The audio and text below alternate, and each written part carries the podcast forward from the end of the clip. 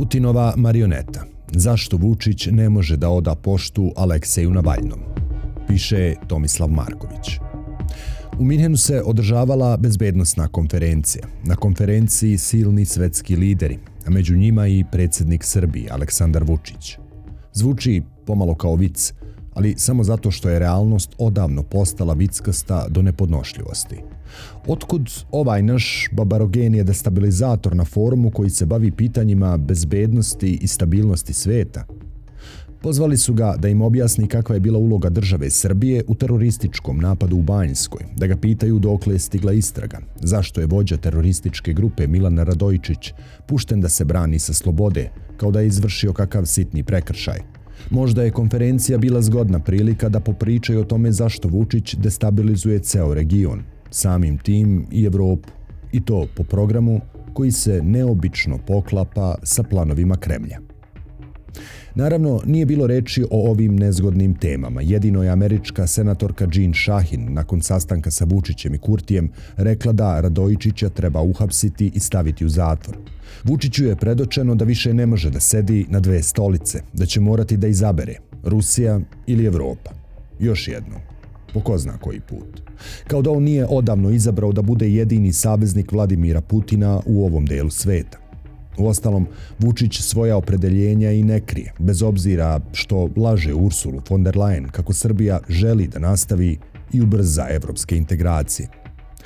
U toku konferencije stigla je vest o smrti ruskog opozicionara Aleksija Nevaljnog, glavnog Putinovog oponenta, koji je preminuo u zatvoru u dalekoj arktičkoj koloniji par hiljada kilometara od Moskve, Okupljenima na konferenciji obratila se njegova supruga, Julija Navaljna, koja je poručila Putinu i njegovim saradnicima da će biti izvedeni pred lice pravde za sva nedela koja su počinili.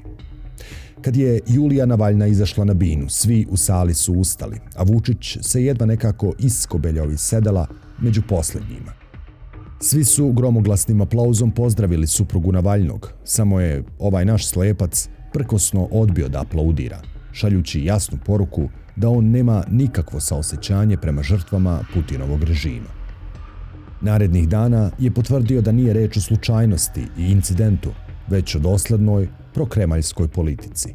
Dok ceo svet šalje telegrame saučešća i osuđuje zločinački režim Vladimira Putina, okrivljujući ga za ubijstvo Navalnog, srpske vlasti ni mu kajet. Za razliku od naprednjačkih čutologa iz političkih redova, njihovi megafoni iz propagandnih glasila i televizija bili su vrlo glasni, izlažući istinski stav vladajuće partije.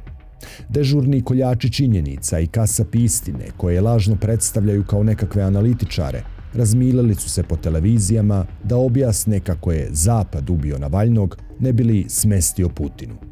Tabloidi zdušno prenose ovakva stručna mišljenja, garnirajući ih prevodima iz kremaljskih propagandnih izvora koji se, za divno čudo, potpuno poklapaju sa plodovima domaće raspameti. Kako su lukave i podmukle te zapadne zemlje, sve bi učinile samo da napakoste Rusiji. Mora da su zli zapadnjaci skrivili smrt Borisa Njemcova, Ane Politkovske, Maksima Zujeva, Šamila Alijeva, Maksima Borodina, Viktora Afanasenka, Konstantina Popova, Belek Salove, Ivana Stepanova i stotine drugih opozicionara, novinara, aktivista, boraca za ljudska prava, protivnika Putinovog režima. Poslednjih godina mnogi ljudi neskloni režimu imaju običaj da ispadnu kroz prozor sa nekog povisokog etaža i ostanu na mestu mrtvi. Neverovatno je na šta su sve zlobnici spremni samo da naškode Putinu. Da, nema ništa logičnije nego da grupa stranih špijuna upadne u strogo čuvani lager na krajnjem severu Rusije, u arktičkom krugu i da usmrti političkog zatvorenika. I to onog isto kog su Putinovi operativci pre koju godinu trovali Novičokom, ali nisu uspeli da ga usmrte. Eto, konačno odgovora i kako su stradali milioni ljudi u Staljinovim gulazima. Sve su ih pobili Amerikanci, Britanci i ostali. Francuzi. Telepatski. Pošto je već Zapad ubio Navalnog, sasvim je logično što ruska policija hapsi i mlati građane koji se skupljaju da mu odaju poštu i zapale sveću za pokoj duše. Do sad ih je privedeno preko 400. A još je logičnije da su ruski mediji puni teorija o tome da su Navalnog ubili zli zapadnjaci, dok su istražitelji saopštili njegovoj majci da je umro prirodnom smrću. To su utvrdili bez obdukcije, takozvanom odokativnom metodom. Ko je u stanju da poveruje u bilo šta što kremaljski propagandisti i ruskokolonaši lupe, taj u glavi ima kukuruznu kašu umjesto moždane mase ili nešto slično. U svakom slučaju slabo prijemčivo. Po povratku u zemlju i podzemlje, Vučić se bacio na komentarisane smrti Navalnog i objašnjavanje svojih postupaka. Mrtav hladan uporedio je smrt ruskog opozicionara u Sibirskom gulagu sa smrću Slobodana Miloševića u Haškom zatvoru. Pričao je kako je neka žena od jednom sela pored njega, nije imao pojma ko je ona jer joj je beč s imenom bio okrenut na opačke, pa kako bi joj izjavio saučešće samo da je znao ko je, ali dobro je što to nije učinio jer je ona ubrzo rekla da joj ne izjavljuje saučešće. Kako god bilo, nema Vučić sebi ništa da zameri i smatra da je uradio sve kao dostojanstven čovek. Ja nisam došao na futbalsku utakmicu, već na ozbiljan skup i niko mi neće određivati kako ću da sedim ili da stojim, poentirao je predsjednik, ponosan na svoju nezavisnu poziciju.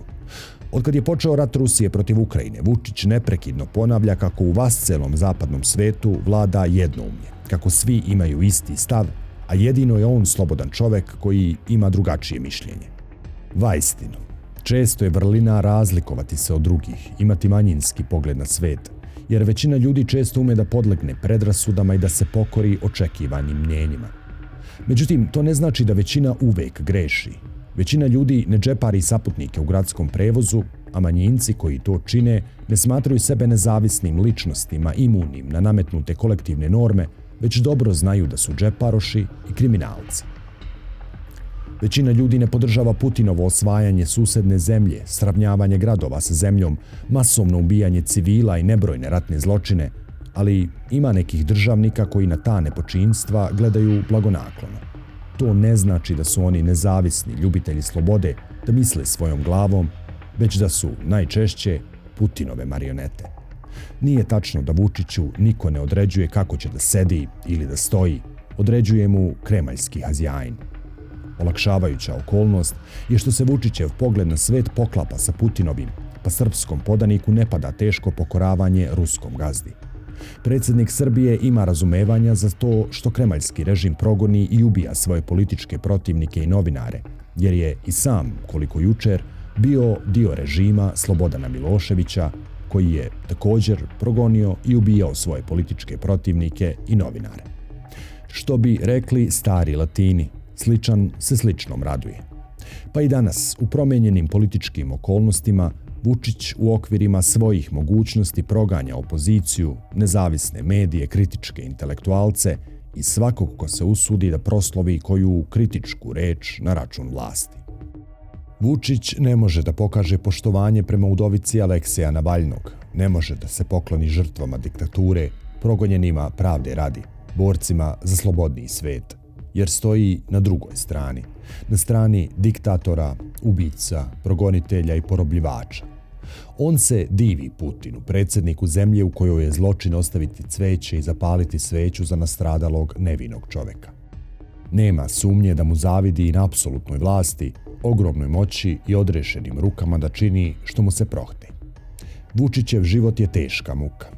Prinuđen je da ucenjuje birače na sve moguće načine, da kontroliše medije, da smišlja nove metode za krađu izbora, da neprestano osipa paljbu po nezavisnim novinarima preko svojih medijskih kerbera, da pujda saradnike na opoziciju, da se zlopati sa pobunjenim građanima koji izlaze na demonstracije.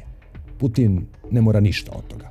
On prosto zabrani oponentu da se kandiduje protiv njega ili ga pošalje u Sibir na dugogodišnju robiju ili ga smesti 2 metra ispod zemlje. Kad ga neki nezavisni medij nervira, on ga jednostavno zabrani. Kad mu zasmeta neki novinar, on ga ubije. Pritom ne mora ni da se umiljava Evropskoj uniji, može da upadne u susednu zemlju i mirno je raskomada, a još posjeduje i nuklearni arsenal, pa ga se čitav svet pribojava kako pošten autokrata jedne male balkanske zemlje da ne zavidi takvom čoveku.